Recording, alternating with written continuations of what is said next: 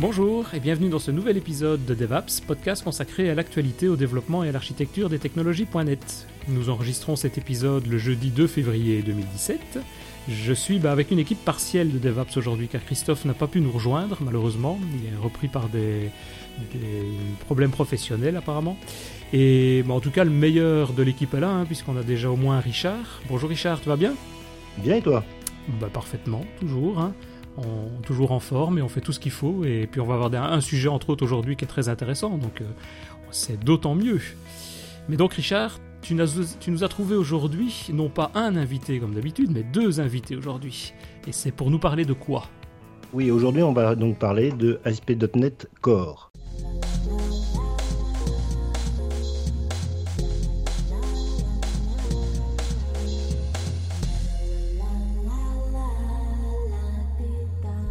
Donc nous avons Sébastien Pertus de Microsoft France et Rui Carvalho de euh, alt point net et ncraft point io. Ben bonjour messieurs, donc, bienvenue. Hein. Bonjour. Bonjour. Euh, et... On va commencer oui, de, bah, par toi Sébastien, puisque tu as tout pris pour prendre la parole. Alors, non. Bonjour à tous. Alors, du coup, non, c'était pas moi qui ai pris la parole, c'était Rui, mais peu importe. ça, ça va être le problème tu... aujourd'hui. Hein, quand eh, on va ouais, devoir savoir. Il va falloir mettre des étiquettes sur le front, mais ça ne sera pas pratique pour le podcast.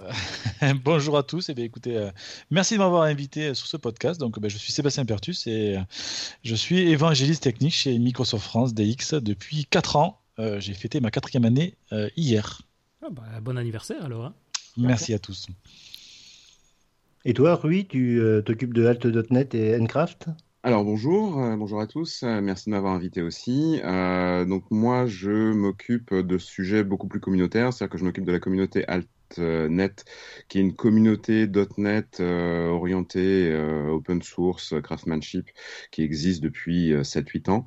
Euh, et j'organise aussi une conférence internationale de développement euh, qui s'appelle euh, New Crafts, euh, que vous pouvez retrouver sur ncraft point io. Et puis voilà.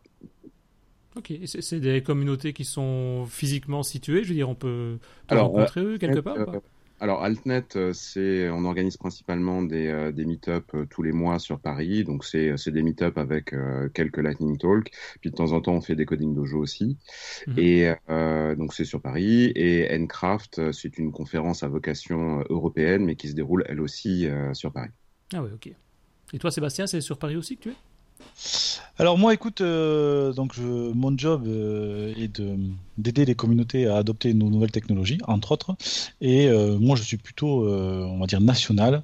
Euh, pour ceux qui auraient euh, sous-entendu un léger accent dans ma voix, c'est que je suis de Toulouse à la base. Ouais.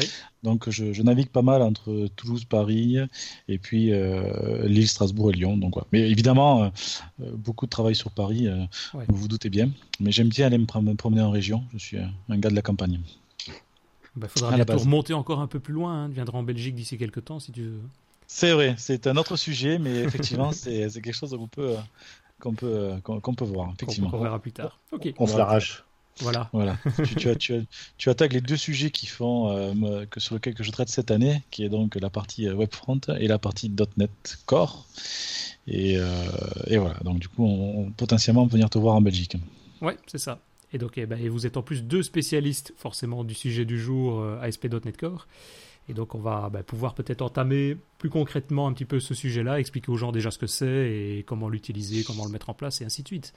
Donc euh, je te laisse la parole un peu Richard. Oui, bien. Eh ben, en, en deux mille un, .NET fait son apparition et immédiatement A S P point net est largement adopté par nombre d'entreprises.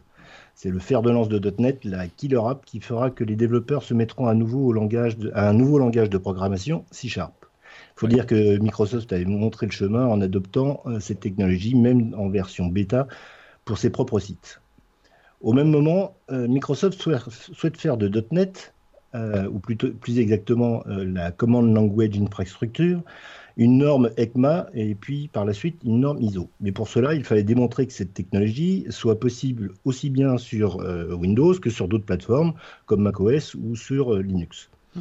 On a donc vu le projet Rotor, Euh, renommé par la suite Sherrod euh, Source Common Language Infrastructure, pour faire court, qui démontrait le support sur ces différentes plateformes, donc autres que Windows.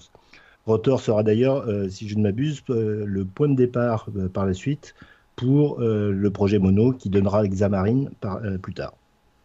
Depuis, A S P point net a donc euh, évolué pour scinder en, en deux avec la technologie initiale, les webforms, et une nouvelle approche avec A S P point net M V C en deux mille sept, et puis euh, A S P point net Web A P I en deux mille douze. Début, début deux mille seize, on était à la version quatre d'A S P point net, cinq de M V C, et Microsoft annonce alors A S P point net vNext, qui deviendra par la suite A S P point net v cinq, puis sera finalement renommé A S P point net Core un point zéro pour éviter les confusions. Alors quoi de neuf dans cette nouvelle version? Eh bien, elle est open source, multiplateforme, tout comme le feu projet Rotor. Alors messieurs, à votre avis, est-ce que A S P point net Core, est-ce que c'est un retour en arrière avec euh, ce qui existait par la, euh, précédemment? Sébastien? Euh, alors, un retour en arrière, je crois pas.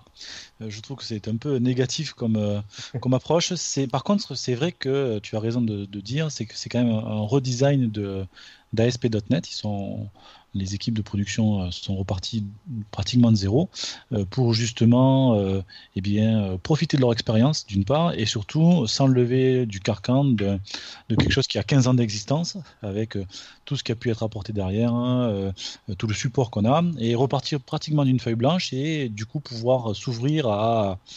Alors je ne sais pas si on peut dire la mode ou si c'est euh, euh, ce que ce qu'aime aujourd'hui euh, tout développeur euh, qui fait du web, c'est-à-dire être euh, open source, euh, cross-platform et surtout être adapté aux besoins du web d'aujourd'hui, c'est-à-dire euh, léger, flexible et qui est capable de, d'utiliser tous les frameworks de dernière génération, JavaScript, Gulp, Grunt, Bower, Angular, et cetera. Voilà, donc je pense que c'était euh, ce constat-là qui fait que du coup, eh bien, on, on est reparti de, de quelque chose de tout neuf et, et euh, on a remonté une nouvelle version et comme tu disais, on a renommé ça en A S P point net Core un point zéro et un point un et je trouve que c'est une très bonne idée pour justement faire la différenciation avec euh, A S P point net euh, du framework aujourd'hui. Ouais, donc, donc une, ouais, je... une des grandes forces, c'est, comme tu le dis, c'est l'aspect open source.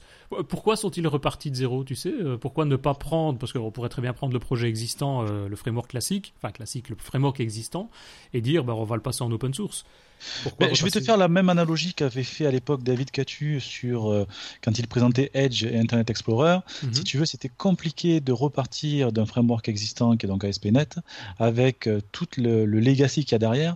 Quand les, il faut bien comprendre que les équipes A S P point net aujourd'hui, quand elles travaillent sur la version A S P point net, on va dire historique, doivent finalement prendre en compte tout ce qu'elles supportent jusqu'à présent avec les bonnes et mauvaises choses. Donc aujourd'hui, dès que tu rajoutes quelque chose dans A S P point net, il faut être sûr qu'il n'y ait pas quelque chose de l'autre côté qui pète parce que euh, on a changé un morceau de code. Donc quand tu repars de zéro, tu dis bon ben on repart sur une feuille blanche et on va n- ne pas avoir le carcan de supporter tout ce qu'on supporte depuis quinze ans avec A S P point net.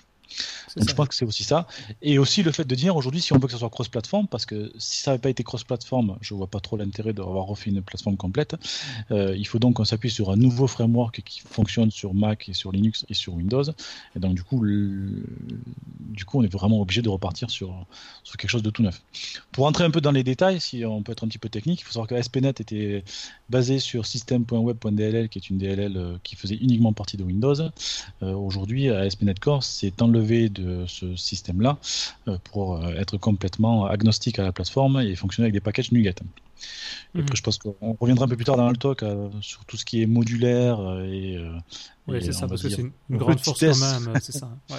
Du, du, du package aujourd'hui d'A S P point net, mais voilà, je pense que ça fait un petit peu de partie. On ne pouvait pas, je pense, repartir d'un existant avec autant d'objectifs euh, en tête euh, avec A S P point net. Encore une fois, bon, je ne fais pas partie des équipes de développement d'A S P point net, mais je pense qu'on n'est pas loin de la vérité en, en, en disant ça. Mais donc, un des objectifs, c'est de, on va dire, partir de zéro, de recommencer en mettant l'aspect open source, de travailler sur l'aspect multiplateforme, que ça fonctionne Linux, Mac. Mais à terme, je suppose, c'est d'avoir en gros quasiment toutes les fonctionnalités qui existent actuellement dans A S P point net et de les retrouver. C'est, c'est déjà le cas? On sait à peu près, on a quel pourcentage, on va dire, de, des bases ou des fonctions de base? Alors, c'est compliqué de te répondre à cette question euh, parce qu'aujourd'hui, en plus, euh, le, le, le développement de .NET Core, je veux dire, la plateforme .NET Core, au sens large du terme, est, est frénétique, euh, surtout avec l'arrivée de .NET Standard qui mmh. apporte, je crois, soixante-dix pour cent d'A P I en plus. Donc, euh, aujourd'hui, A S P point net Core, je n'ai pas les chiffres exacts de la compatibilité avec A S P point net, mais je pense qu'on doit être à peu près à soixante pour cent. Et je pense qu'A S P point net Core, la version euh, .NET Standard deux, va approcher des quatre-vingt-dix pour cent, je pense. Ouais, c'est ça. Globalement. Voilà. Mais il faut être sûr, il faut être bien clair sur l'objectif aujourd'hui, si on veut résumer, euh, de A S P point net Core. L'objectif, on va dire, il y a trois objectifs qui étaient importants pour nous. C'était open source, c'était cross-platform, et surtout, c'était adapté aux besoins du web d'aujourd'hui. C'est ça. Alors justement, on, on va laisser parler un petit peu euh, Rui sur, sur le sujet, parce que euh, le Toulousain, il faut, faut, faut le faire taire de temps en temps. Euh, sur ce côté justement ouverture, enfin euh, compatibilité avec les plateformes, notamment JavaScript, euh, comme euh, Angular, euh... qu'est-ce que tu peux nous dire là-dessus ? Alors, enfin, euh, déjà juste pour revenir sur euh, sur les sur les origines de tout ça, euh, je, je pense qu'un des un des soucis principaux, euh, justement pour pouvoir faire un truc plus léger, et cetera, et surtout le et surtout le, le, le par rapport aux performances, c'est que la version euh, A S P point net, euh, la la quatre donc, elle était devenue un poil trop lourde avec le temps parce que on avait rajouté des choses et puis rajouté des choses et puis rajouté des choses et puis comme tu l'as dit tout à l'heure, initialement Euh, l'idée c'était de euh, avec A S P point net euh, Webforms, c'était de dire à des développeurs desktop euh, du début des années deux mille de dire bah voilà bah en utilisant les mêmes technos vous pouvez euh, faire du web et, euh, et donc du coup bah, euh, ça veut dire que ça s'appuyait sur plein de librairies Windows très grosses. Il euh, y avait toute la partie euh, system.forms, system.xml et tous, et tous ces trucs là, et ça avec le temps c'est devenu un handicap. Donc je pense que c'était vraiment absolument vital en fait de se dire bah voilà bah, on repart d'un truc très léger adapté au web d'aujourd'hui euh, de manière à pouvoir virer tout ce legacy euh, qui nous embête aujourd'hui et avec lequel de toute manière on ne pourra pas avancer parce que euh, y a, y a trop de choses qui sont basées dessus, donc il faut faire quelque chose à côté parce qu'on ne veut pas non plus péter toutes les applis existantes qu'on ne va pas migrer du jour au lendemain. Donc du coup, euh, voilà pourquoi, enfin, à mon sens, on est, on, on est parti sur, sur quelque chose de, de nouveau, from scratch, et euh, du coup, bah, tant qu'à faire, tant qu'à faire quelque chose de nouveau, oui, on va essayer de le faire open source, et oui, on va essayer de le faire multiplateforme. Ça paraît, ça paraît logique, et puis comme Sébastien l'a dit, l'a, l'a dit tout à l'heure, euh, aujourd'hui, euh, les gens, ils veulent ça, c'est-à-dire qu'on euh, veut éviter, on ne croit plus à cette histoire de dire, bah, on a des énormes composants euh, qui vont, euh, qu'on va coder comme des objets euh, desktop, et puis euh, on on ne fait pas attention qu'il y a le web entre les deux. Ces trucs-là, aujourd'hui, les gens, ils, ils en veulent plus, quoi. Euh, très, très concrètement. Ils veulent quelque chose léger. On veut aussi des choses en ligne de commande, parce que c'est comme ça que ça fonctionne, parce que c'est, on a besoin de la ligne de commande, parce qu'on a ce côté euh, DevOps, et cetera, euh, dans lequel on veut pouvoir automatiser les choses. Donc, euh, donc voilà aussi pourquoi la ligne de commande, elle est très importante. Et puis, on veut, voilà, on veut pouvoir déployer n'importe où, n'importe, n'importe comment, quoi. Et du coup, Du coup, avec la ligne de commande, par rapport à ta question initiale, euh, bah on sépare euh, aujourd'hui, le, le, on sépare complètement euh, le, le, la partie euh, serveur de la partie front. Et, euh, et tous ces trucs qu'on avait l'habitude de faire avec A S P point net euh, Webforms et même avec M V C, où on tirait les, euh, les frameworks JavaScript sous forme de, de, de, de package NuGet, ce qui, a, ce, qui a, ce qui pour moi est un complet non-sens, euh, il faut, il faut utiliser pour chaque plateforme Les, les, les outils adaptés. Donc si je veux faire du développement front, j'utilise des outils front et je ne suis pas en train de ramener des librairies qui sont de toute manière pas à jour via des packages NuGet. Donc aujourd'hui, bah oui, on a une plateforme serveur euh, qui est A S P point net Core euh, qui nous permet de faire des choses simplement multiplateformes. À côté de ça, euh, les, les, la manière dont, c'est, dont les projets sont gérés nous permettent de lancer conjointement, de faire appel à des plateformes serveurs comme... Euh, comme comme Bower, comme Gulp, et cetera, et de lancer toute la partie euh, tooling, euh, tooling JavaScript client. Donc pour moi, oui, aujourd'hui, on a quelque chose qui est moderne et adapté aux besoins de, du développeur d'aujourd'hui.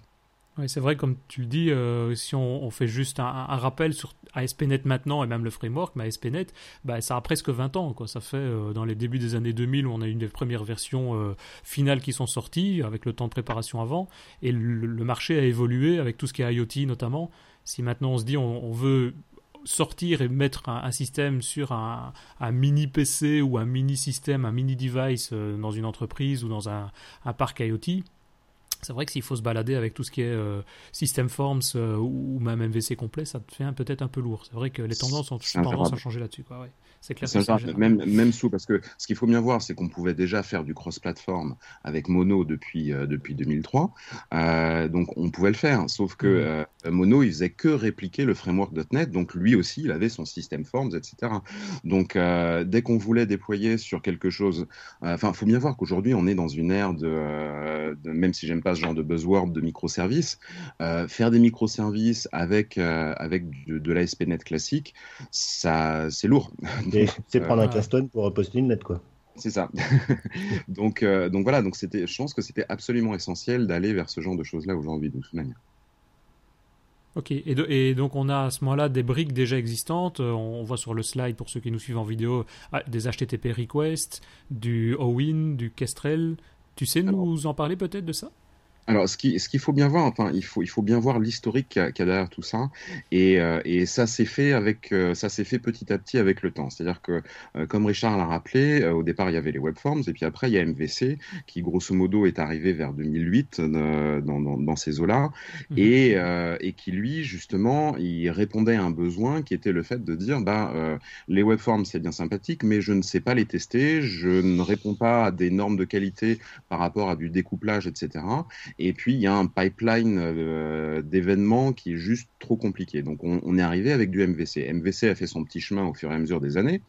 Et, euh, mais sauf que M V C, c'était euh, quelque chose qui avait été rajouté négligemment par-dessus euh, les webforms. Et, euh... C'était pas d'ailleurs un, un projet officiel Microsoft au début, je crois.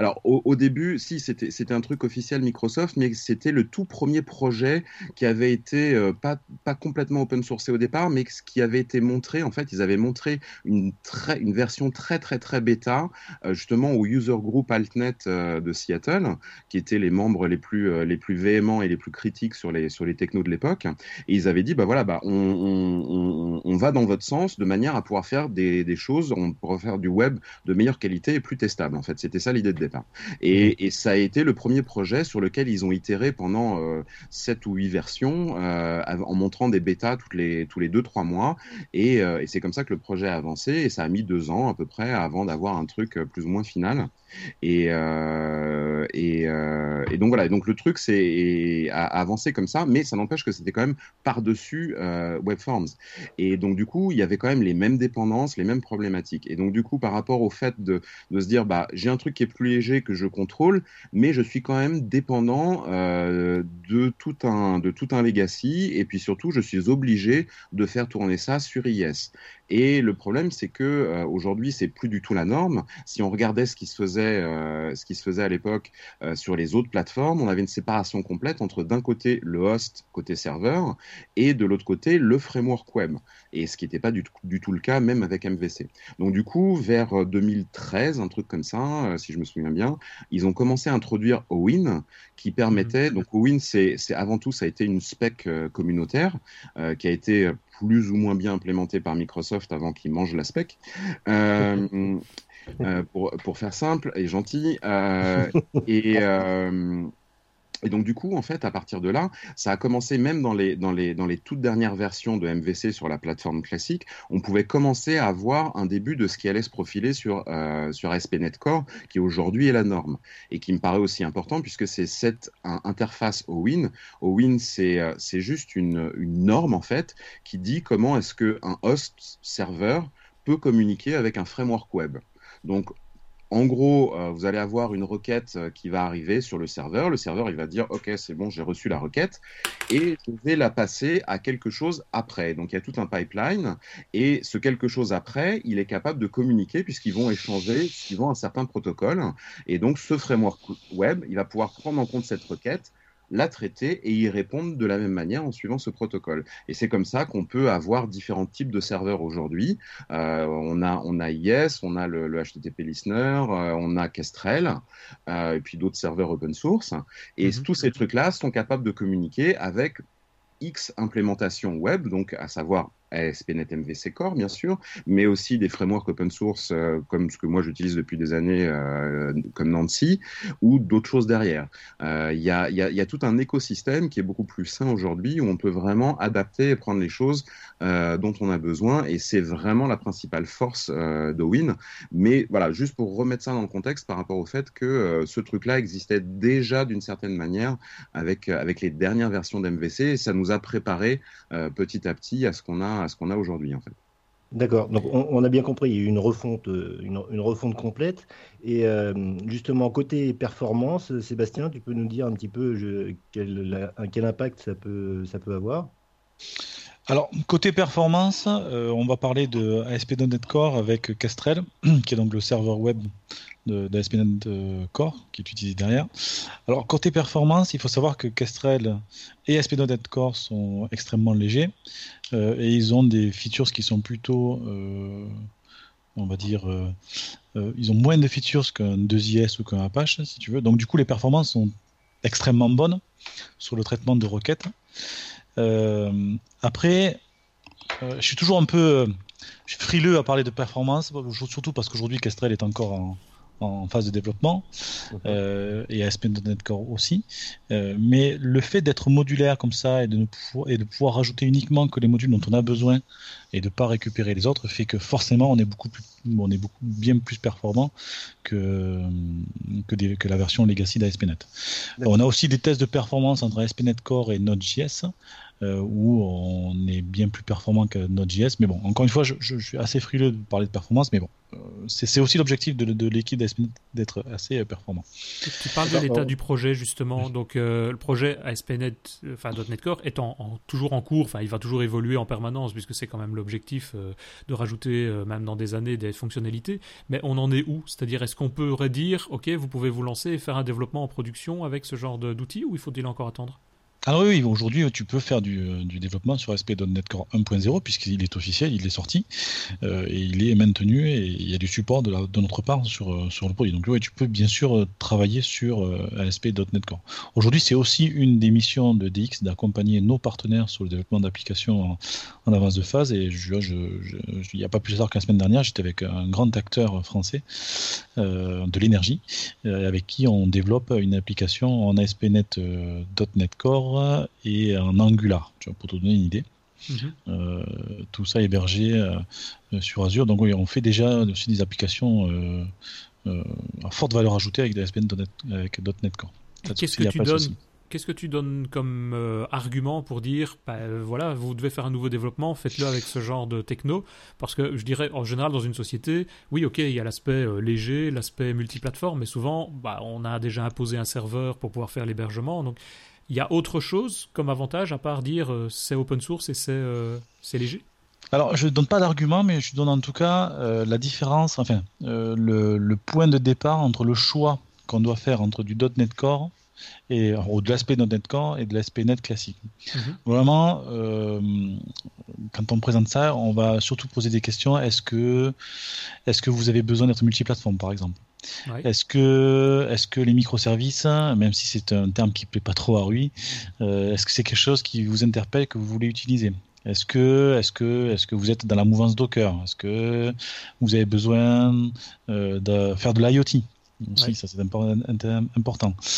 Euh, ça, si j'ai des oui dans ce genre de phrases-là, tu vois, qui sont pas forcément relatives à la performance, euh, j'ai plutôt tendance à dire il vaut mieux partir sur de l'A S P point net Core. Après, euh, à contrario, est-ce que vous avez déjà des applications euh, .NET ? Est-ce que vous avez une application web déjà legacy sur laquelle vous travaillez depuis des années ? Est-ce que vous utilisez des bibliothèques qui sont pas encore disponibles dans .NET Core ? Euh, tout ça fait que du coup, j'ai plutôt tendance à à dire à ce moment-là, on va plutôt rester sur l'A S P point net parce que malgré le fait que l'on sorte A S P point net Core, il n'empêche pas que la plateforme A S P point net sur le framework quatre point six aujourd'hui continue à évoluer aussi. Donc, c'est le genre de questions que je pose. J'ai rarement eu besoin d'évoquer des différences de performance aujourd'hui. On sait que c'est plus performant A S P point net Core aujourd'hui, euh, mais ça n'a jamais empêché pendant des années de faire des sites web qui fonctionnaient plutôt bien sur A S P point net classique. Hein. D'ailleurs, je, je, vais, je vais peut-être être un, un peu brutal. Euh, est-ce qu'on peut considérer qu'A S P point net, j'allais dire maintenant classique, c'est un peu comme les Windows Forms. C'est, quelque chose, c'est quelque chose qui existe, mais bon, c'est dans le placard. J'ai, j'ai, je connais des, des entreprises qui continuent à développer sur Windows Form, ils en sont très contents, Richard. Oui. Euh, et alors, est-ce que, alors je ne sais pas si la comparaison est, euh, est bonne ou pas, mais euh, écoute, euh, je pense que elle n'est pas anodine. Et effectivement, je je, je, je, je serais pas contre euh, ton analogie. Pourquoi pas ? Ouais, on peut, on peut dire ça un petit peu. Ça me paraît bien aussi, hein, cette, cette analogie-là, en fait, parce que, euh, quand on, enfin, comme je disais tout à l'heure, quand on est passé des webforms au, euh, à M V C, c'était pour, euh, par rapport à un souci de qualité, c'est-à-dire qu'on euh, voulait avoir le plus de contrôle, euh, euh, enfin, c'est à plusieurs niveaux cette qualité, donc avoir plus le contrôle de, de, de ce qu'on gérait, et puis euh, pouvoir tester plus de choses, et puis avoir une, une séparation des responsabilités un peu meilleure. Et en fait, en passant à A S P point net Core par rapport à, à, du, à de l'A S P point net classique, euh, on, a, on, on a cette même étape, c'est-à-dire que là on franchit une étape supplémentaire dans euh, la, la, la séparation des responsabilités, c'est-à-dire que là on, euh, en, en, en, ayant, euh, en ayant du .point net Core, bah, du coup effectivement j'ai plus euh, forcément le framework web qui est euh, lié au serveur web, donc si j'ai besoin plus tard ou pour une raison ou pour une autre de changer euh, de serveur web ou de, de, d'être hébergé, parce que bon, typiquement on peut aller euh, faire de l'hébergement sur une plateforme ou sur une autre, euh, ou euh, prendre son service et puis le mettre dans un Docker, et cetera. C'est des choses qui seront beaucoup, beaucoup plus simples avec de l'A S P point net Core. Et, euh, et donc, du coup, aussi, ça va nous faciliter les tests, ça va nous, on va pouvoir plus facilement prendre un service, euh, le mettre euh, dans, un, euh, dans, dans, dans un pipeline de continuous delivery et euh, tester notre service, le déployer dans un conteneur Docker, et cetera. Et avoir des choses qu'on ne pouvait pas faire avant. Donc ça, je pense qu'au niveau de la, de la qualité et Et de, euh, et de la séparation, euh, c'est, on, a, on a cette même différence qu'on avait entre les webforms et, euh, et M V C dans tous les cas. Mmh. On va okay. peut-être passer maintenant à, à, à l'outillage, donc, euh, euh, ou plutôt à, à ce qu'il y a à l'intérieur de, de, de A S P point net Core. Donc, euh, bien sûr, on a, on a le, le framework, enfin, la, la reprise du framework A S P point net M V C et les web A P I, mais qui sont fondus en un, en, en un seul. C'est-à-dire que maintenant, on n'a plus le, le, le A P I contrôleur et le, le, le contrôleur M V C. C'est juste un seul contrôleur qui est, qui, qui est le même. On a des tag helpers, on a tout un tas de choses comme ça qui sont à l'intérieur de, de A S P point net Core. Oui, euh, oui. Euh, on n'a plus A S P point net euh, Forms, pour ceux qui euh, se posent la question. Voilà, je, j'enfonce peut-être une porte ouverte, mais c'est vite de le signaler. Euh, il faut, contrairement à ce qu'on pourrait croire, il y a encore beaucoup de gens qui développent en A S P point net Forms. Euh, le fait d'avoir un seul contrôleur unifié, c'est aussi quelque chose qui était très demandé. Donc tu vois, c'est encore, quand on parlait tout à l'heure de retour d'expérience mm-hmm. sur euh, le passage d'une plateforme à l'autre, c'était, euh, ça, ça en fait partie. Euh, Entity Framework Core qui est sorti euh, en même temps que A S P point net Core, parce que les équipes d'Entity Framework euh, font partie des, é- des équipes A S P point net. Euh, d'ailleurs, il y a eu toute une histoire parce qu'au départ, euh, Entity Framework faisait partie d'A S P point net Core, puis après ça a été sorti pour avoir leur propre projet euh, qui s'appelle Entity Framework Core aujourd'hui. Euh, d'ailleurs, dans, dans, dans GitHub, ils sont, ils sont encore sous, sous A S P point net, non ? Euh, je crois que oui, oui, de mémoire, ils sont dans le repo de, de A S P point net, ouais, ouais. Effectivement. Voilà. Euh, même si aujourd'hui, Entity Framework ne fonctionne pas que forcément pour faire du web, hein, puisque ça fonctionne sur tout ce qui a besoin d'accéder à, à une plateforme euh, de données. Euh... Alors, alors, si on... J'ouvre juste une parenthèse par rapport à ce qu'on dit ici. Pour que ce soit bien clair, on parle donc ici d'A S P point net, donc faire du web et promouvoir un petit peu toutes ces technologies-là, mais où est la limite par rapport à, à .point net Core ? Parce qu'Entity Framework, typiquement, c'est pas du web à, à la base, quoi. Alors, A S P point net Core utilise .point net Core en, en sous-plateforme, qui est donc la, la, la C L R, on va dire, de, de .point net Core. Euh, Entity Framework aussi. Et Entity Framework, qui est une couche d'O R M pour accéder à une source de données, ouais. euh, bien, euh, fonctionne, euh, fonctionne aussi sur, euh, sur le .point net classique. À la rigueur, si tu veux faire du... du .point net classique, ça fonctionne aussi. Euh, sinon, j'ai du mal à comprendre où tu veux en venir, Denis, sur la question. Ce que je veux dire, c'est parce que j'avais l'impression, quand le projet est sorti, j'ai l'impression que donc c'était A S P point net Core qui est sorti, on va dire, ou qui a été euh, mis en avant en premier. alors que moi j'aurais plutôt vu les briques de base telles que Entity Framework et que bah, A S P point net c'est jamais qu'une surcouche au-dessus de tout ça pour pouvoir générer euh, des pages web, générer des web A P I et ce genre de choses. Ce que je veux dire, c'est où, où se trouve vraiment la limite. Est-ce que c'est un seul projet .NET Core et A S P point net Core, ou est-ce que ce sont deux projets différents et que l'un utilise l'autre? Alors, c'est deux projets différents aujourd'hui. De mémoire, effectivement, c'était les mêmes équipes qui avaient com- commencé à développer euh, le .NET Core et A S P point net Core ensemble. Et après, ça a été scindé c'était pour splitté. avoir une, voilà, ouais. une, une équipe sur .NET Core et une équipe sur A S P point net, effectivement. Mais c'est, c'est, c'est, c'est, de, c'est A S P point net Core qui a tiré le truc au départ, qui a, qui a commencé à mettre en place tout le, tout, tout le projet, et puis euh, open sourcer, communiquer dessus, et cetera. Et après, effectivement, ces deux briques séparées, euh, et elles ont euh, tout à fait leur légitimité euh, de, à être indépendantes, quoi qu'il arrive. Tu, tu as aussi... Tout comme .NET en, en quatre-vingt-seize. Oui. oui, tu, tu as aussi l'analogie, aussi, tu peux faire la même analogie aujourd'hui sur euh, .NET Standard et .NET Core. Aujourd'hui, .NET Standard euh, a été, euh, la première version, la un point quatre, un point six, ont été tirées par l'équipe .NET Core, et du ouais. coup, pour la version deux point zéro, ils ont euh, volontairement sorti le projet des équipes .NET Core pour pouvoir faire la version deux point zéro sans, justement, euh, être influencé par l'équipe .NET Core. Donc, genre, on a ouais. un peu le même modèle là, sur .NET Standard. Mais bon, on ça, reviendra ça être... là-dessus parce qu'il y a voilà. un slide. Effectivement, et j'ai effectivement ah, beaucoup fin, de questions. Oui. Voilà, j'ai beaucoup bien, de questions bien. aussi là-dessus. Okay. Oui, alors, dans les, effectivement, comme tu disais, euh, Denis, on a A S P point net, M V C, Web A P I, Razor, les tags helpers qui permettent de, de bien simplifier d'ailleurs le, le, le contenu des pages M V C. Euh, model binding, là, c'est vraiment du, du typique, euh, du typique A S P point net. Mm-hmm. Euh, ensuite, on a effectivement du signalaire. Après, on a des, des technologies qui sont, qui sont apparues euh, dans, dans, dans A S P point net, euh, qui sont par exemple le Dependency Injection et, le, les, et les loggers, qui sont des, des, des frameworks, j'allais dire, core de, qui, qui structurent véritablement l'architecture d'un projet et qui sont maintenant intégrés directement dans, dans M V C. Euh, donc là, ah, la question, bien, alors, là, justement, la question, je vais la poser à Rui. Est-ce que tu trouves que c'est bien ou c'est pas bien ? Alors, euh, ça faisait partie, c'était, c'était un des gros arguments qu'on avait avec, euh, avec M V C, justement, c'était de dire, euh, par rapport à, euh, par rapport à du Webforms, on est capable de gérer de l'injection de dépendance et de faire, donc, du coup, de faire du code plus propre, puisque je peux euh, définir a posteriori euh, qu'est-ce que j'utilise comme service, et cetera. Donc, c'est, il faut bien voir que ça, c'est des patterns que, que Microsoft a mis un petit moment euh, avant d'intégrer, et pendant des années, en fait, euh, on avait des, euh, on a eu des frameworks euh, externes, des librairies externes, euh, comme euh, ninject euh, ou euh, Castle ou euh, StructureMap, euh, qui étaient des frameworks de, d'injection de dépendance qui travaillaient au-dessus de M V C et qui nous permettaient de travailler. Euh, ce qu'il y a, c'est que c'était des, encore une fois, c'était des choses qui sont venues après, qui sont venues en fonction de ce qu'il y avait déjà et qui du coup étaient compliquées à configurer. Euh, moi, c'est vraiment un des, c'est, c'est un des facteurs qui m'a fait passer à Nancy euh, il y a quelques années. C'était parce que c'était euh, quand on voulait faire des choses simples, quand on voulait faire des, des microservices, euh, avoir à configurer l'injection de dépendance sous A S P point net M V C classique, c'était très très très pénible. Euh, et, euh, et à la différence, Nancy avait un petit, euh, une, un petit framework d'injection de dépendance qui était intégré directement dans la librairie web. Et, euh, et ce qui fait que dès qu'on voulait démarrer un truc simple, euh, bah, c'était, c'était prêt à l'emploi. Ça fonctionnait par convention. Par défaut, il y a quelque chose qui fonctionne, et si jamais tu veux faire plus, eh ben dans ce cas-là, il faudra que tu fasses de la configuration. Mais c'est pas dans l'autre sens. C'est pas par défaut, tu dois faire beaucoup de configuration pour faire quelque chose.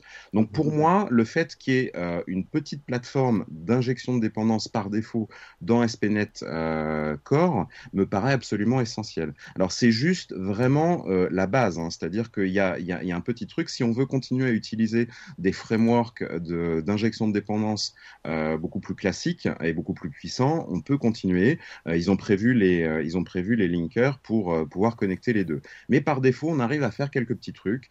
Euh, alors voilà, on ne va pas rentrer dans les détails de, de toute la logique qu'il y a derrière, mais, mais euh, les vrais frameworks, ils ont, ils ont beaucoup plus de fonctionnalités dont on peut avoir besoin. Mais par défaut, le fait qu'il y ait quelque chose, ça me paraît essentiel aujourd'hui pour pouvoir travailler proprement. Et c'est euh, la même principe... chose alors sur les autres éléments, logger, bundle, minify, oui, oui, et cetera. Ouais. Tout à fait. Le, le principe, c'est pas de fournir un outil complet, euh, mais surtout de donner la possibilité de facilement euh, utiliser le vôtre si vous avez envie. D'ailleurs, si vous allez sur le, le, le site A S P point net, un des premiers exemples quand on parle de dependency injection, c'est de remplacer l'existant par Autofac, donc qui est, un, qui est, qui est, qui est, qui est, qui est très connu.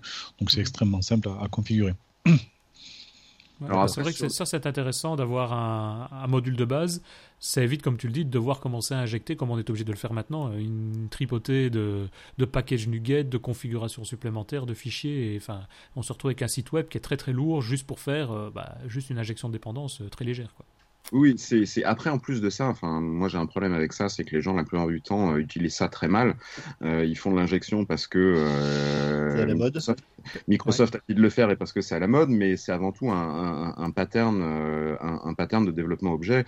Et, euh, et souvent, moi par défaut, ce que je fais, c'est que je fais ce qu'on appelle l'injection de dépendance du pauvre euh, quand j'ai avant d'installer un framework quelconque. C'est-à-dire que je vais coder proprement mon contrôleur en faisant comme si j'avais de l'injection de dépendance, et après en fait j'injecte une valeur par défaut, ce qui permet d'avoir quelque d'avoir du code qui est propre mais sans avoir à configurer toute la tuyauterie. Donc peut-être si... juste une parenthèse, parce que là on est en train de s'embarquer sur les injections de dépendance, mais juste une chose, est-ce que tu saurais expliquer, parce qu'on aurait peut-être d'ailleurs dû le faire avant, qu'est-ce que c'est l'injection de dépendance pour ceux qui nous écoutent? L'injection de dépendance, pour faire très simple, c'est euh, le fait de dire qu'un objet euh, ne doit pas euh, créer des dépendances lui-même. C'est-à-dire qu'à l'intérieur de ta classe, tu ne dois pas faire new quelque chose. Donc je suis dans mon contrôleur, je suis dans l'action, dans la méthode de mon contrôleur, je ne dois pas faire new euh, mon accès à la base de données. Euh, parce que du coup ça crée une dépendance très forte. Donc ce qu'on fait, c'est qu'on utilise une abstraction, une interface en général, et on va dire euh, en paramètre de, euh, de, de mon contrôleur, euh, eh ben, je vais utiliser une interface, et donc à l'intérieur de mon contrôleur je vais utiliser une méthode de cette interface. Je ne sais pas quelle sera l'implémentation, mais j'ai défini en fait euh, un contrat d'utilisation. Et après, par configuration, on va dire bah, écoute, quand tu veux utiliser un euh, i quelque chose, eh ben, voici l'implémentation quelque chose chose que tu vas utiliser. C'est ça, il faut surtout dire aussi que ce qui est intéressant, c'est d'avoir des modes de, des projets de test, où du coup on va pouvoir Perfect. en test donner une instance d'un objet de test avec des valeurs, euh, des mocks, des valeurs de, d'exemple, et en production évidemment une connexion à une vraie D B, euh, la D B Perfect. de production, quoi. Exactement. Okay. Tu vois beaucoup la... tu vois beaucoup l'avantage de, pour, pour finir sur le chapitre, des de, dependency injection dans les euh, dans les grosses équipes. J'ai, j'ai eu l'occasion dans un passé assez lointain de venir sur Biarritz, euh, Richard Richard, oui. et de travailler sur un gros projet en W P F. Donc tu vois, on est largement avant euh, .NET Core.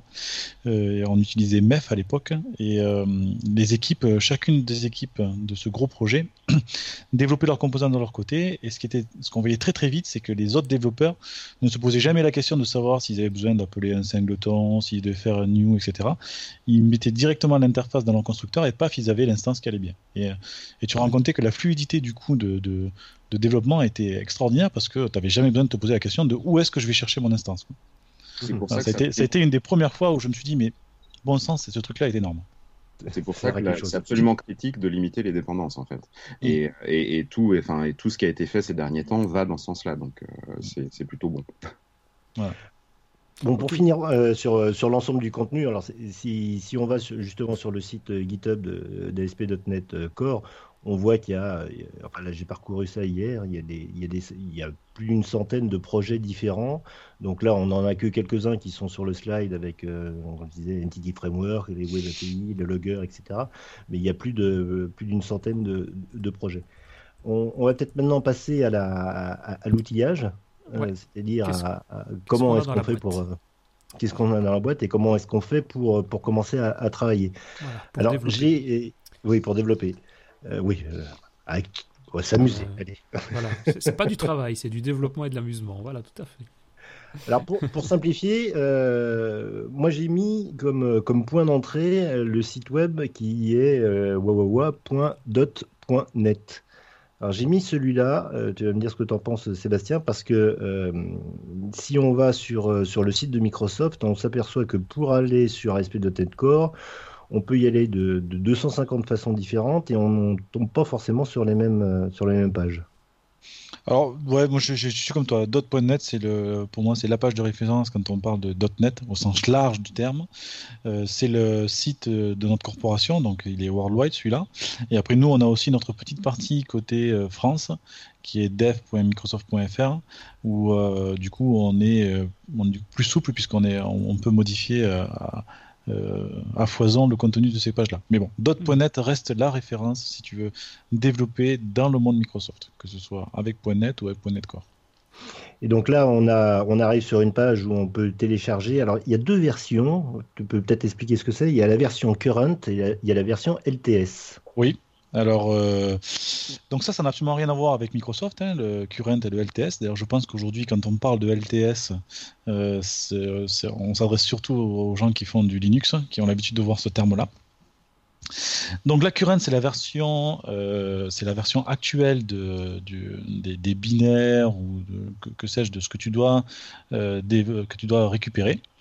Euh, oh pardon, excuse-moi, je rencontre des bêtises. La L T S, c'est la version actuelle que tu peux récupérer, sur laquelle tu peux travailler aujourd'hui avec du support de Microsoft euh, et euh, avec ce qu'on appelle un support à long terme. Donc L T S, Long Term Support, qui dit globalement, si tu veux pas être embêté, si tu veux pas avoir de bug de, de rétrocompatibilité ou de changement à la dernière minute d'une spec qui fait que du coup ton code crash, tu prends la L T S parce que c'est celle que l'on va supporter et que l'on supporte aujourd'hui. Et la Current, c'est la version actuelle sur laquelle, eh bien, écoute, on est en train de travailler et potentiellement il peut y avoir des breaking changes.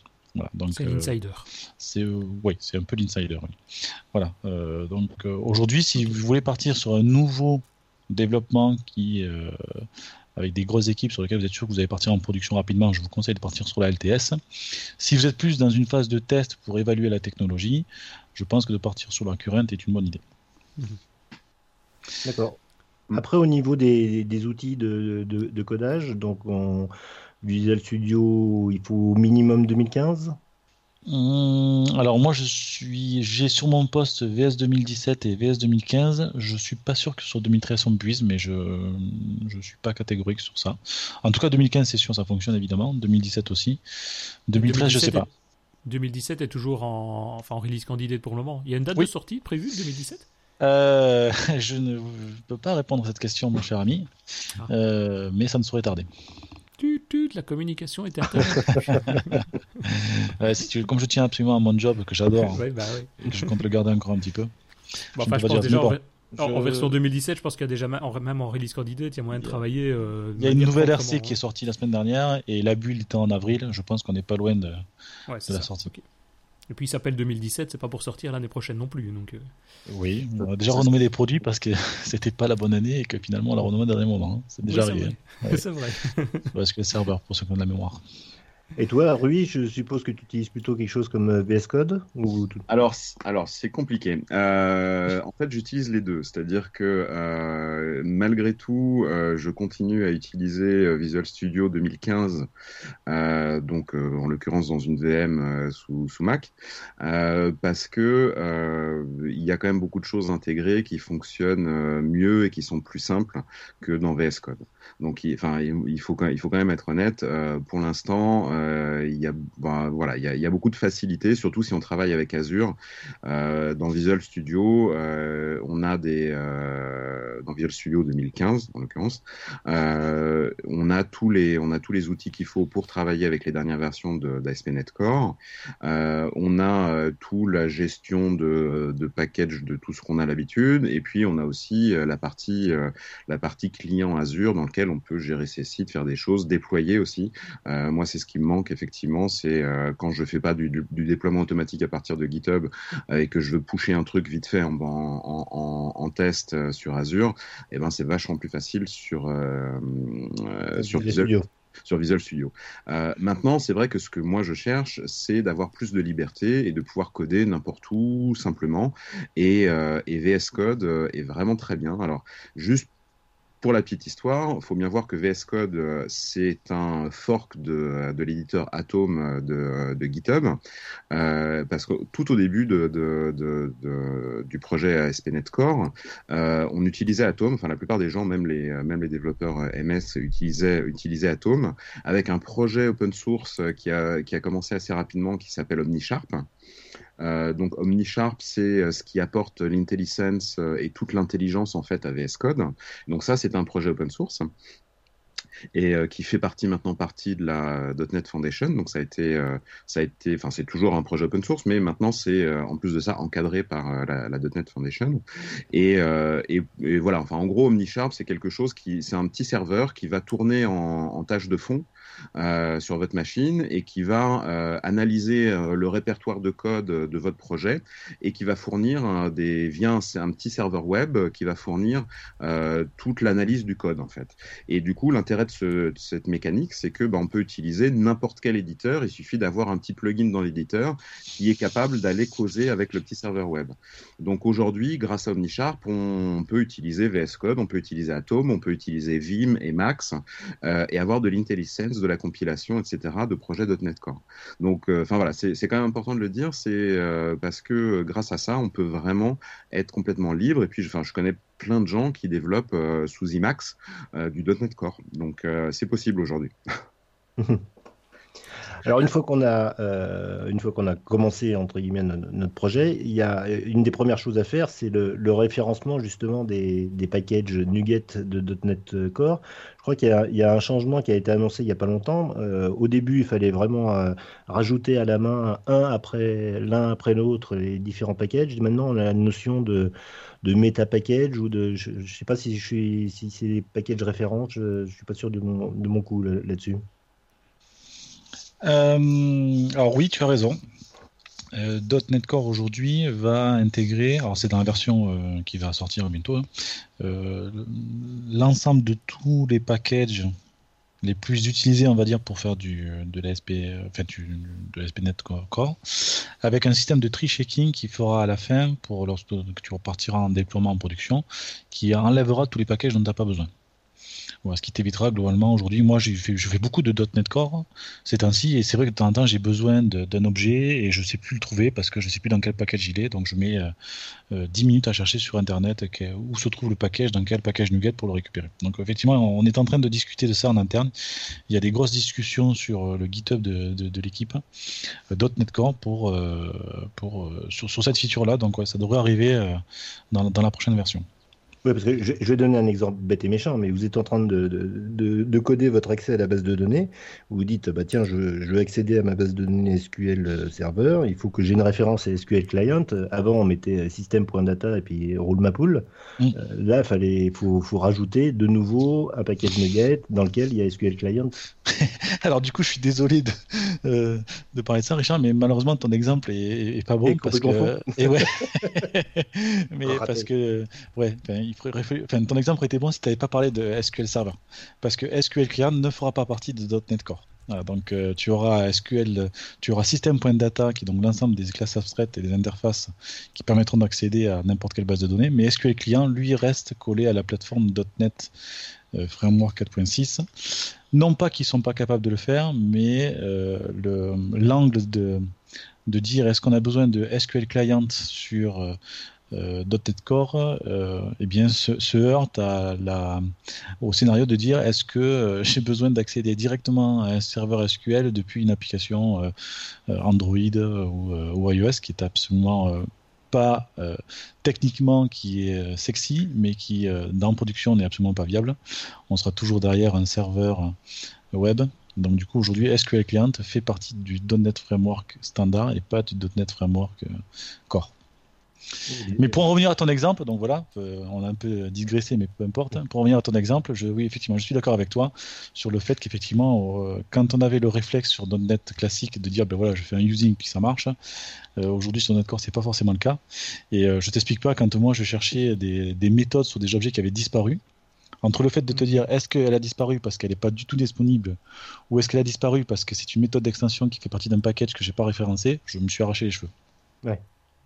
C'est ça. Et ça, peut-être pour juste le dernier point sur le, la, le, l'étape actuelle, le slide qui se trouve là, c'est que si on veut avoir toute la documentation, il y a euh, le site docs point microsoft point com qui est un site communautaire, c'est ça, si j'ai, si j'ai bien vu, qui permet de, bah, d'avoir oui. la documentation complète euh, sur .NET Core et autre chose, quoi.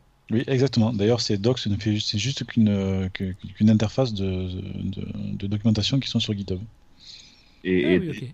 Et, et d'ailleurs, je pense qu'il faudrait rajouter sur le slide euh, toutes les, tous les repos GitHub, en fait, parce que je pense que pour moi, aujourd'hui, c'est une des, une des meilleures sources euh, d'informations. C'est-à-dire que vous allez sur euh, github.com slash .NET Core euh, et euh, vous savez tous les trucs derrière. Enfin, il y, y a plein, plein de repos et surtout, l'intérêt, c'est qu'on voit la liaison entre les projets. Enfin, dans ces, dans ces, enfin, c'est même pas que des repos, c'est des, c'est des repos à l'intérieur d'organisations euh, et du coup, on voit la cohérence entre les projets. On voit, on voit les différents trucs. On a aussi la doc qui est liée aux issues qui sont dans ces repos-là. Et parce que souvent, en fait, si, surtout si on travaille avec les toutes dernières versions, on n'a pas forcément... La doc n'est pas toujours à jour. Euh, et, euh, et parce que c'est, c'est, c'est difficile de faire une doc euh, en, sur des sables mouvants. Donc du coup, euh, on a, quand on a des problèmes, eh ben, la meilleure source d'information, c'est d'aller regarder les issues et de voir s'il n'y a pas des gens qui ont discuté du problème qu'on a ou des choses comme ça. Donc... Oui, c'est ça. C'est, c'est, c'est, enfin pour moi, c'est vraiment une source d'information très importante aujourd'hui euh, sur le projet. Ok, parfait. Et bah, si on passe sur, euh, sur la suite, donc tout ce qu'on est en train de parler, ça repose sur un, un concept ou un standard qu'on appelle de .NET Standard, version deux point zéro pour la dernière version, je pense. Et est-ce que tu peux m'expliquer, euh, je ne sais pas, Sébastien, tu peux peut-être m'expliquer ce que c'est ? Alors, alors du coup, ben oui, parce que c'est un peu mon cheval de bataille ces temps-ci. Euh, .NET Standard, euh, donc pour ceux qui voient le slide, en fait, on a euh, trois briques qui sont la euh, brique .NET Framework, .NET Core et Xamarin. Chacune mm-hmm. de ces briques, eh bien, utilisait euh, une version du framework euh, qui était euh, donc la leur. Euh, et le truc qui était compliqué, c'était quand on voulait faire quelque chose, une bibliothèque qui était multi-plateforme, qui fonctionnait sur ces trois plateformes à la fois, eh bien, on faisait ce qu'on appelait des P C L. Et ouais. les P C L, le, le gros avantage, c'est que ça marchait partout. Le gros inconvénient, c'est qu'on prenait l'intersection de chacune des plateformes, et donc on avait le plus petit dénominateur commun, et du coup, on était souvent limité dans ce qu'on pouvait faire. .NET Standard, c'est finalement, euh, d'abord, ça est, c'est une spécification .NET Standard, c'est pas une nouvelle librairie, euh, qui est issue d'une part de .NET Core à la base, mais qui aujourd'hui est indépendante. Mmh. Euh, et qui dit globalement si vous euh, respectez euh, tel standard, donc aujourd'hui on a la version un point six et demain on aura la version deux point zéro, ouais, eh bien on, on vous garantit, voilà, on vous garantit que vous serez compatible avec .NET Core un point un, .NET euh, quatre point six, euh, Xamarin iOS, euh, euh, U W P, et cetera. Donc finalement, euh, et .NET Standard, qu'est-ce que c'est ? Eh bien, c'est juste une sorte de remapping et de redirection de l'ensemble des assemblées de, de ceux qui les implémentent sur les assemblées du, du cœur qui est en dessous. Donc, voilà, donc finalement, c'est, c'est pour ça qu'on dit que c'est un standard, c'est parce que globalement, toi en tant que développeur de composants, tu dis ben voilà, je, je vise Euh, .NET euh, Standard un point quatre et puis bam, je sais que je vais fonctionner sur euh, U W P, que je vais fonctionner sur quatre point six point un sur le framework quatre point six et que je fonctionnerai sur .NET Core. Voilà. À partir... Si jamais tu dis, eh bien, tiens, je, ne... je, je me fixe une bibliothèque qui va être .NET Standard un point six, bon ben là je m'enlève U W P, mais par contre je continue à fonctionner sur le framework quatre point six point trois et sur .NET Core un point zéro. Voilà un petit peu l'idée. Et demain, euh, .NET Standard deux point zéro va arriver. Il faut savoir qu'il y a, je crois, euh, une augmentation de je ne sais plus combien de pourcentage de, d'A P I. On a, on a quadruplé le nombre d'A P I. Monstrueux, oui. Ouais, mmh. c'est, euh, c'est... Le, le, le, le gros inconvénient aujourd'hui de .NET Core un point un et donc .NET Standard un point six, c'est que les développeurs disent bon, ben, il manque des A P I, euh, c'est, c'est assez pauvre. Donc après, bon, ça peut se comprendre, hein, c'est un projet qui, euh, qui finalement, .NET Core est assez, assez, assez récent. Euh, et donc là, ils ont euh, cravaché pour, euh, pour fournir, euh, pour s'inspirer du .NET Framework quatre point six et de tout réécrire multiplateforme, euh, sans aucune adhérence à aucune euh, D L L euh, bas niveau de Windows pour que ça soit disponible sur toutes les plateformes. Moi, il y a un truc tout bête, je vais vous dire, hein, sur un projet sur lequel je travaille perso aujourd'hui, euh, sur lequel je passe énormément de temps, euh, ben, j'avais pas un truc que j'adore utiliser, qui est pourtant quelque chose qui, euh, qui, qui, qui est passé de mode, c'est ce qu'on appelle les datasets. Donc, bon, pour ceux qui... Je suis sûr que Richard voit très bien de quoi je parle, et Rui aussi. Moi, j'adore les datasets parce que c'est une structure en mémoire qui me permet de faire à peu près ce que je veux. Euh, ben, ça, je l'avais pas. Donc en .NET Standard, donc je l'ai recodé, ça m'a pris euh, trois semaines, euh, et, et ça va arriver en .NET Standard deux point zéro. Un truc que je que je que je que j'ai pas non plus en .NET Core, c'est un binary formateur, parce que la première chose qu'ils ont fait quand ils ont développé .NET Core, c'est d'avoir la sérialisation classique JSON, mais moi j'ai besoin de sérialiser au format binaire, donc ça n'existe pas, et ça va arriver, alors, encore une fois je l'ai recodé encore une fois, mais pour moins bien que la version actuelle, et ça va arriver en .NET Standard deux point zéro. Donc tout ça va dans le bon sens, et .NET Standard deux point zéro euh, va bientôt arriver. Encore une fois, je pense que la build est un bon point de départ pour estimer une date. Oui, on, a, ça, on, donc, on allait ouais. te poser la question là. Ouais. Ouais. Oui, parce qu'en fait, donc, si je comprends bien, donc, l'objectif, déjà la deux point zéro, en gros, va permettre à, à la fois .NET Core, donc à, à tous les frameworks, .NET Core, le framework qu'elle connaît, le quatre six deux, et, et enfin là, ça sera le quatre six un, il y aura le Xamarin, donc tout ce qu'on peut utiliser déjà actuellement, vont mm. en gros devenir compatibles .NET Standard. Donc on aura dans le .NET Standard, si je comprends, toutes les A P I, toutes les, le, le framework et toutes les possibilités, enfin un maximum en tout cas, de ce qu'on peut avoir pour pouvoir faire le développement.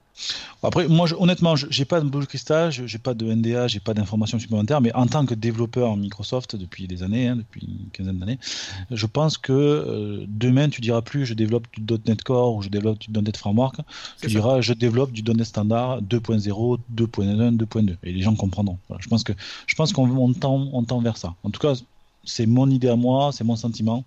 On, on verra demain ce que ça donne, mais voilà, je pense que c'est ça, quoi. Et je pense que la version deux point zéro va être le départ de, de, de cette évolution-là. C'est ça. Ben, ce, ce que tu expliques, pour moi, est, est très clair maintenant. C'est, moi, il y avait plus une confusion dans les termes. Il y a .NET Core, il y a .NET ouais. Framework, il y a .NET Standard, et, et avec des versions deux point zéro, quatre point six, et cetera. Et on n'arrivait plus, je pense, à, à cibler vraiment ce que ça, ça donnait.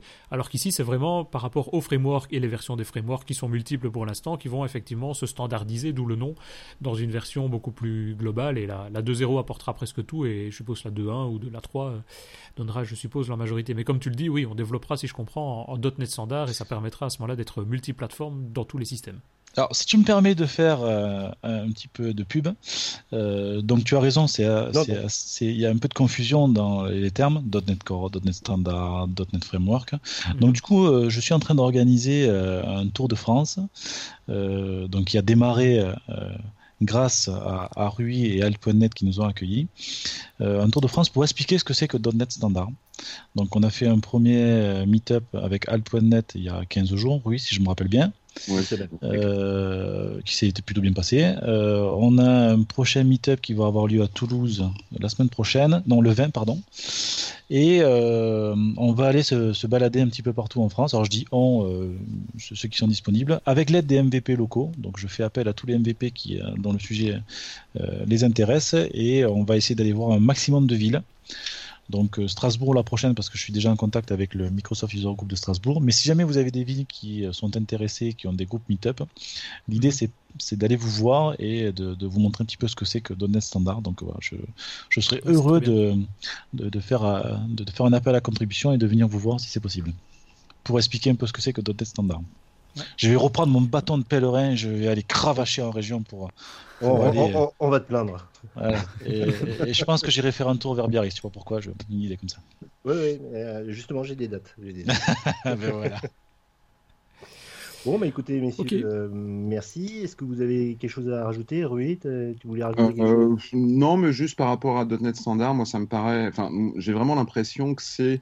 Euh, c'est en fait les, les, l'étape numéro un de, euh, du futur de .NET en fait, c'est-à-dire ouais. que tout ce, qui s'est passé en, tout ce qui s'est passé en version un point zéro, c'était une période un peu transitoire et qui était effectivement pas très claire parce que ça a changé, il y a eu beaucoup de choses qui ont changé, parce que je sais pas si vous vous souvenez, mais au départ ça s'appelait le projet K, après on a eu D N X, euh, après c'est devenu .NET Standard, enfin .NET Core, et puis surtout ce qui était assez perturbant, c'était le fait d'avoir .NET Core sur le Core Framework, mais ça, c'était d'une part, mais sinon, on pouvait aussi targeter, euh, on pouvait faire des projets de .NET Core en targetant le framework complet, en fait.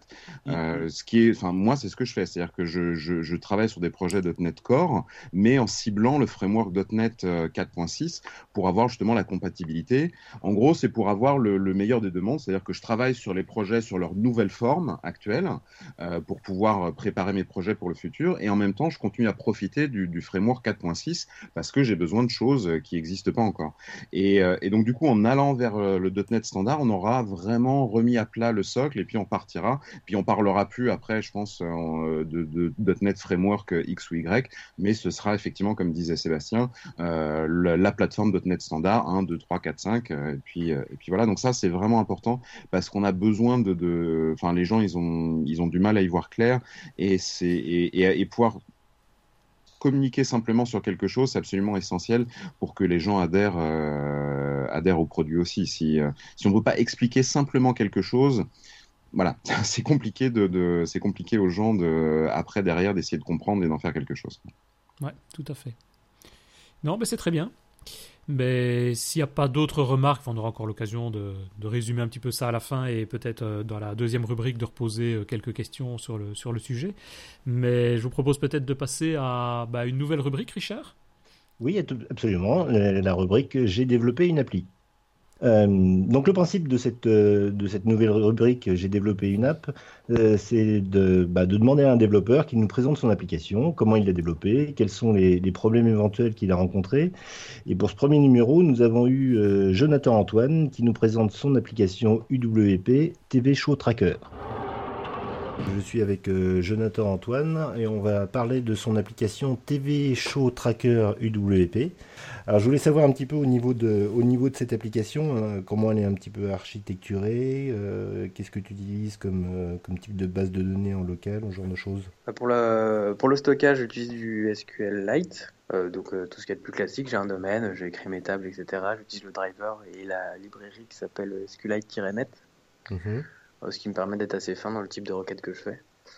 Euh, c'est assez puissant tout en étant, euh, tout en pouvant être productif. Donc, j'ai fait pas mal de customisation, mais plutôt au niveau de mes requêtes pour que ça soit performant. Mmh. Donc euh, à la fois j'utilise l'O R M qui fait en liste de base et euh, à la fois je fais des requêtes à la main euh, là où c'est nécessaire. Et ensuite le portage de, de Windows huit à euh, U W P ?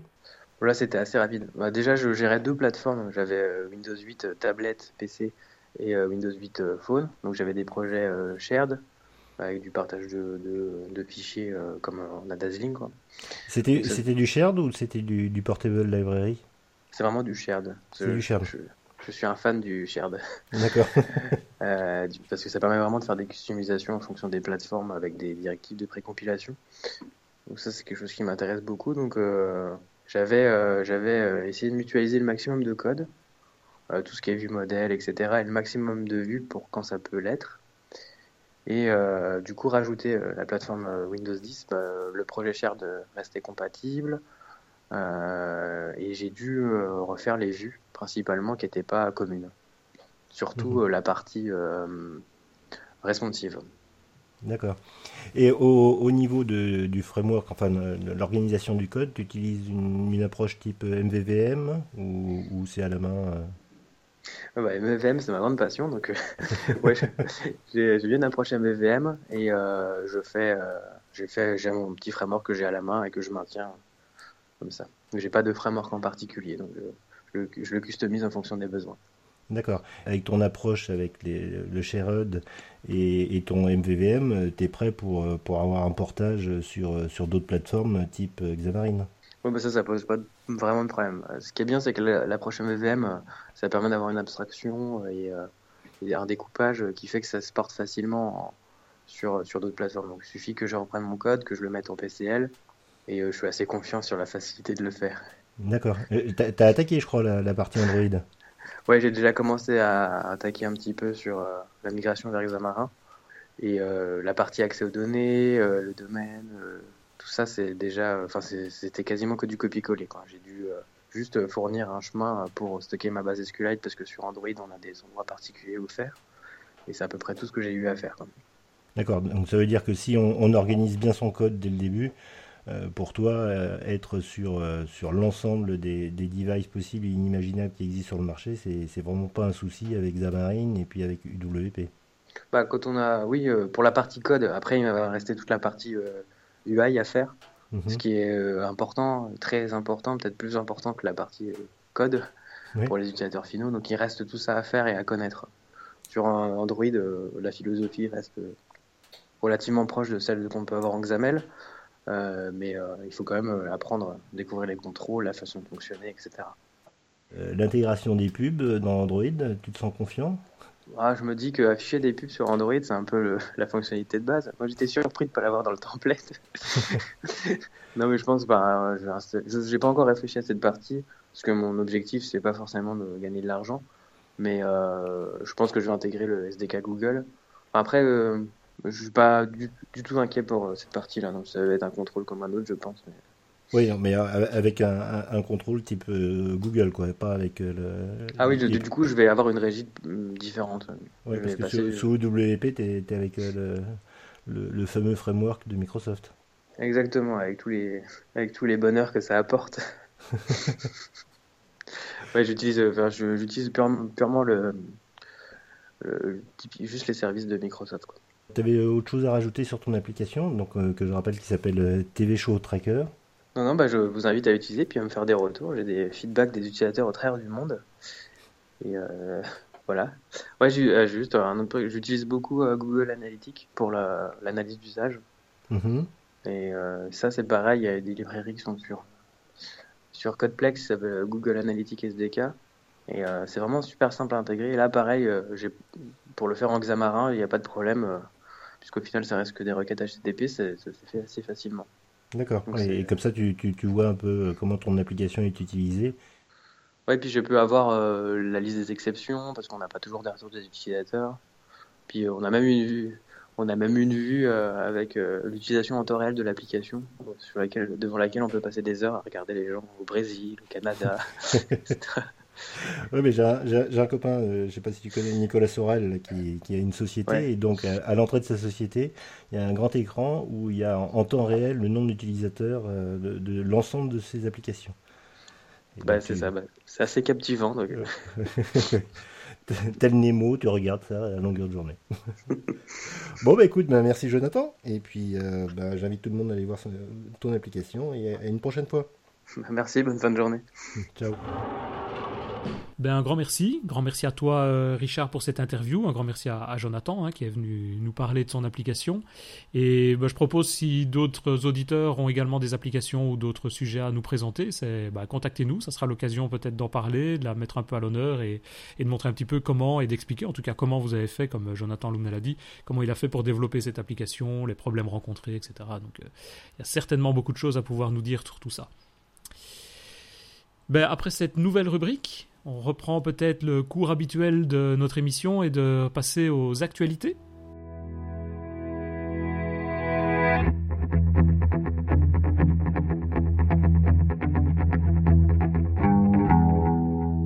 Ben voilà Richard, donc euh, propose les actualités, que tu nous passes un petit peu en vue tout ce que tu as pu repérer et on va en discuter éventuellement euh, bah, que nos deux invités, s'ils ont des remarques, on leur posera quelques questions aussi, mais de, d'intervenir, n'hésitez pas. Et donc, ben, je te donne la main pour la première actualité que tu as pu repérer. Oui, donc la, la, la première partie, ça concerne euh, Xamarin, bah, qui a un cycle de, un cycle de renouveau euh, qui est presque aussi rapide que, que les renouveaux de, de Chrome pour, euh, de, de la part de Google. Donc euh, cette fois-ci, on, en, on a la version R C, cycle neuf, euh, qui, qui apparaît, avec euh, notamment le tant attendu euh, Form Previewer, c'est-à-dire que l'on on peut ah, voir ouais. les, les, les Xamarin Forms sous forme visuelle et pas uniquement sous forme de, de, d'X M L. Euh, on a la possibilité de faire du, du multiprocess debugging, donc euh, notamment euh, bah, quand on a des applications qui fonctionnent sur, sur phone et sur, euh, sur une montre.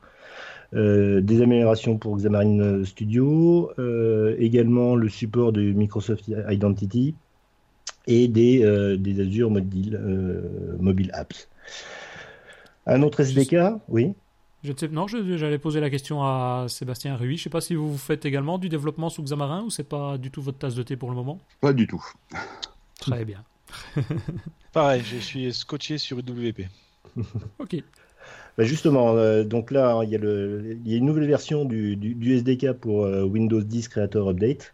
Donc avec euh, toutes les mises à jour des, des, des, des, des A P I, des, des nouvelles A P I, les, la mise à jour des anciennes, et cetera. Et il y a des les outils de débogage qui ont été qui ont été également été mis à jour. Et il y a également une grosse mise à jour euh, concernant .NET Core, .NET Native pour Visual Studio deux mille dix-sept R C, Euh, à noter également qu'il y a eu une petite mise à jour de Visual Studio deux mille dix-sept R C. Il y a eu un, un, un petit patch qui est, qui est apparu. Il y a un certain nombre mmh. d'instabilités de, de deux mille dix-sept. Euh, donc si j'en parle, c'est surtout parce que le format des fichiers projet va, va évoluer euh, de façon assez, assez importante, et la façon de travailler va aussi changer. Donc on va dire euh, adieu au project.json et au xproj, mm. et tout ça pour être intégré maintenant dans des C S proj. Alors je sais que ça fait un peu, euh, ça fait un peu débat. Ce... Beaucoup, de, ouais, beaucoup de discussions. Hein, c'est... Un peu, c'est, t'es, t'es, t'es gentil, parce que un peu, c'est, c'est, pour voir les threads sur GitHub, c'est, pff, c'est un truc de débile, quoi. Donc, euh, bah, donc là, actuellement, on aura du C S proj qui est beaucoup plus, donc qui, qui est a priori plus clean euh, au niveau lisibilité, euh, et donc il inclura euh, tout ce qu'il y a dans les project.json, euh, et cetera. Euh... Je pense qu'il y a un aspect de compatibilité aussi, non ? La, la grosse raison pour laquelle ils sont un peu revenus en arrière, c'est pas par rapport à la compatibilité sur tout ce qui est build et, enfin, et docu- du coup serveur de, de construction automatique. Si, ils voulaient être compatibles avec l'ensemble de tous les process de, dé, de, de, de construction de package et de ouais, déploiement euh, sur toutes les plateformes. Et si on, partait, si on restait sur J S O N, on était, on était incompatible avec .NET classique. Et donc du coup, et aussi le, le fait de ne plus pouvoir utiliser M S Build. Donc du coup, ils sont ouais. revenus en arrière. On est revenu sur, sur C S proj. Voilà. Et pour la petite info, la dernière euh, mise à jour de Visual Studio deux mille dix-sept a encore simplifié les C S proj. Ils sont devenus encore plus légers que ce qu'on avait euh, auparavant, ce qui m'a d'ailleurs donné deux trois soucis.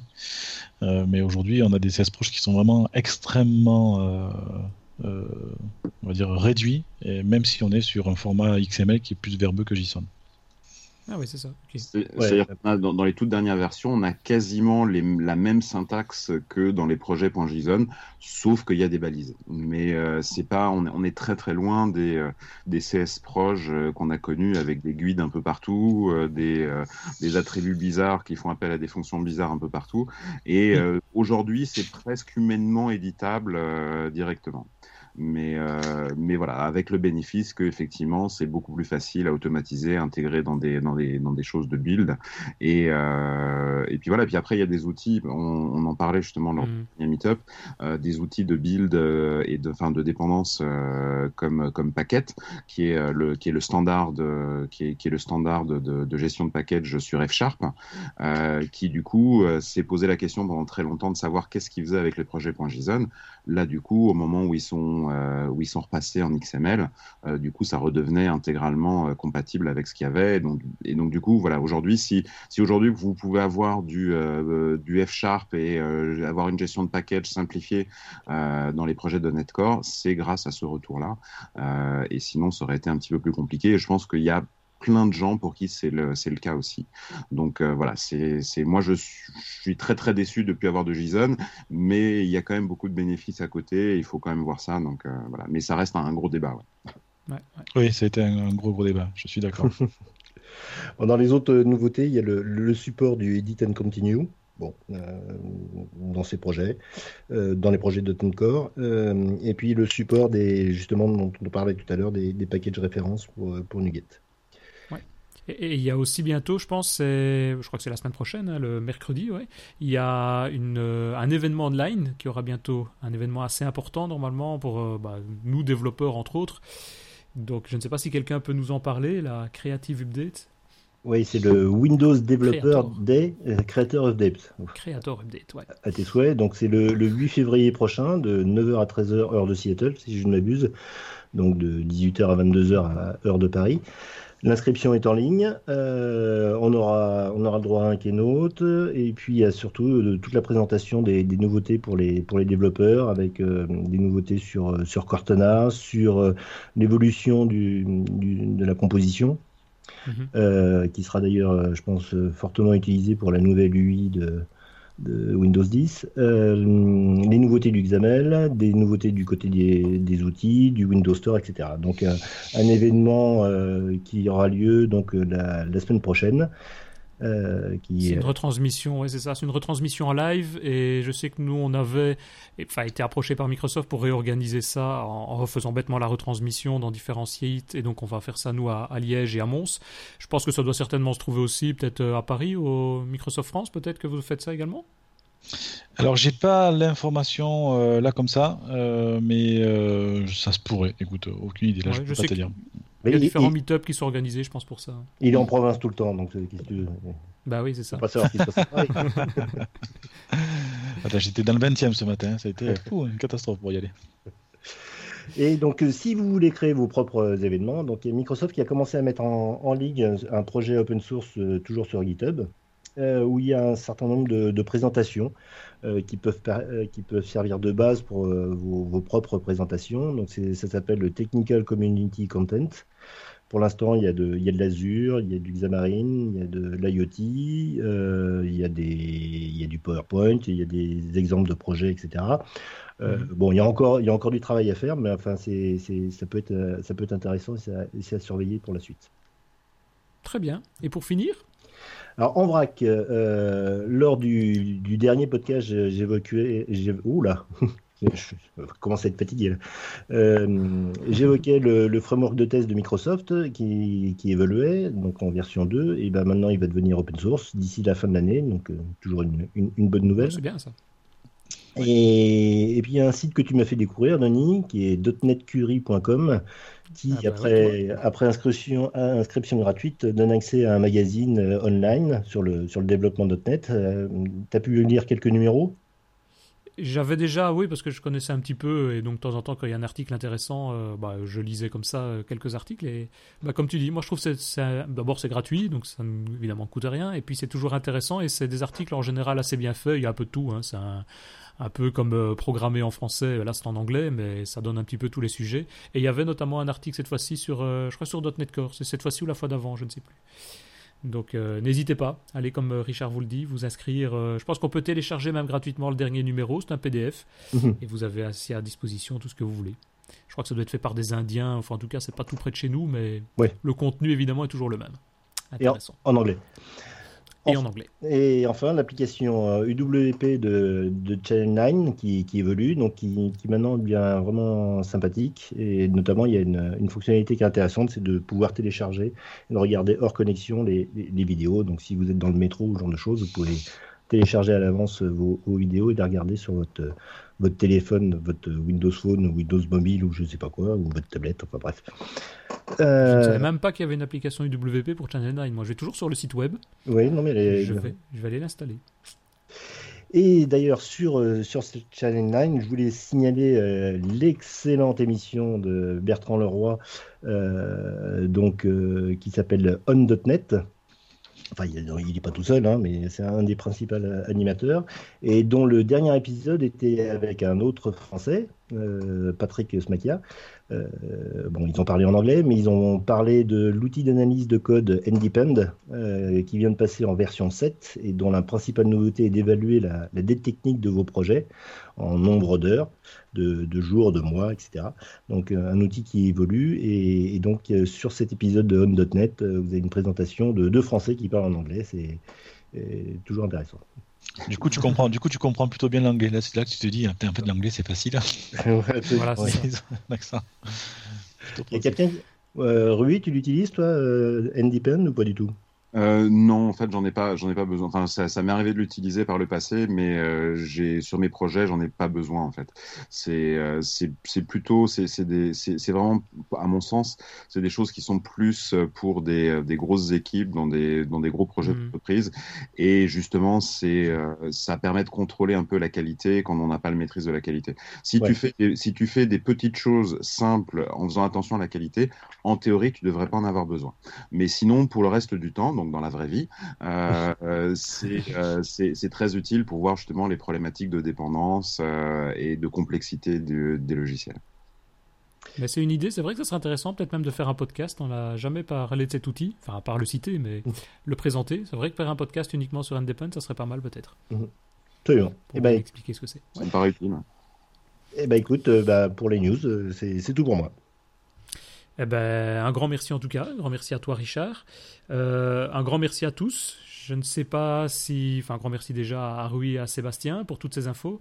Donc si je résume très rapidement, on a parlé aujourd'hui d'A S P.point net Core qui est, si je résume très fort, l'avenir du développeur, puisque bah, on va pouvoir faire à terme tout ce qu'on peut faire déjà actuellement dans les produits et, et encore mieux, plus rapidement, avec de plus grandes performances.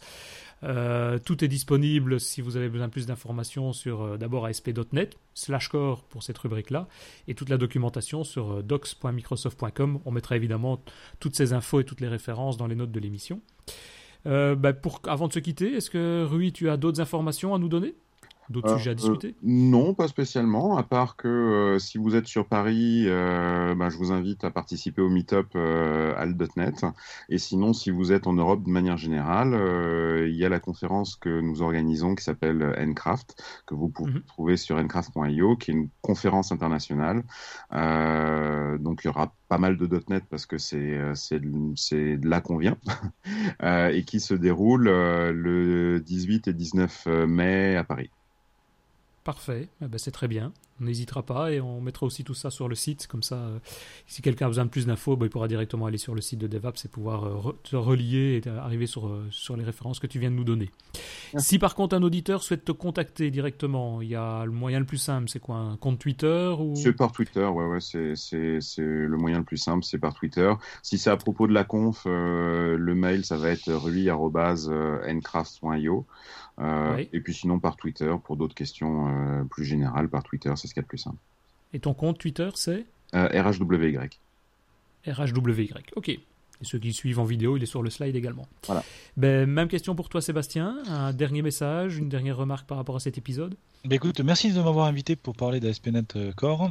Euh, pour ma part, bah écoutez, je vous retrouve un petit peu partout en France, n'hésitez pas à me contacter si ça vous intéresse. Et après... à moyen terme, euh, la build. Donc euh, voilà, le, l'événement majeur ouais. cette année euh, pour tout développeur, c'est la build. Donc soit en direct euh, à Seattle. Donc si jamais vous avez jamais vu le campus de Microsoft, c'est une très bonne occasion de, de le voir. Euh, ou en direct sur euh, sur Internet, je suppose. Et sinon, euh, voilà. Moi, pour me contacter, ben, le Twitter, c'est encore le, le plus simple. Arrobase Sébastien Pertus, tout attaché, euh, comme ça se prononce et comme ça se lit. Eh ben c'est parfait. Ben un grand merci messieurs. Ben quant à nous Richard, ben on se retrouve d'ici quelques semaines pour un nouveau podcast. J'espère en tout cas que Christophe pourra se libérer cette prochaine fois aussi. Et ben on le dit pas souvent, mais si nous on veut nous contacter, nous envoyer des messages, je rappelle que toi le plus simple aussi sur Twitter, je suppose Richard. Oui, absolument. C'est Donc, c'est de euh, C deux I Clark. C deux I Clark et bah pour moi arrobase Denis Voituron en un mot, sans point, sans rien. Donc, euh... donc voilà, merci encore messieurs, merci ah, encore messieurs, je, à bientôt. À vous. Je, je voulais juste ajouter une chose. Ah pardon. Euh, oui, est-ce que tu sais pourquoi Christophe n'était pas là aujourd'hui ? C'est parce qu'il est en train de développer son application de cave à vin et donc il est en train de la tester pour l'instant. Ça, c'est du test en direct. Ouais. Test in production. Voilà.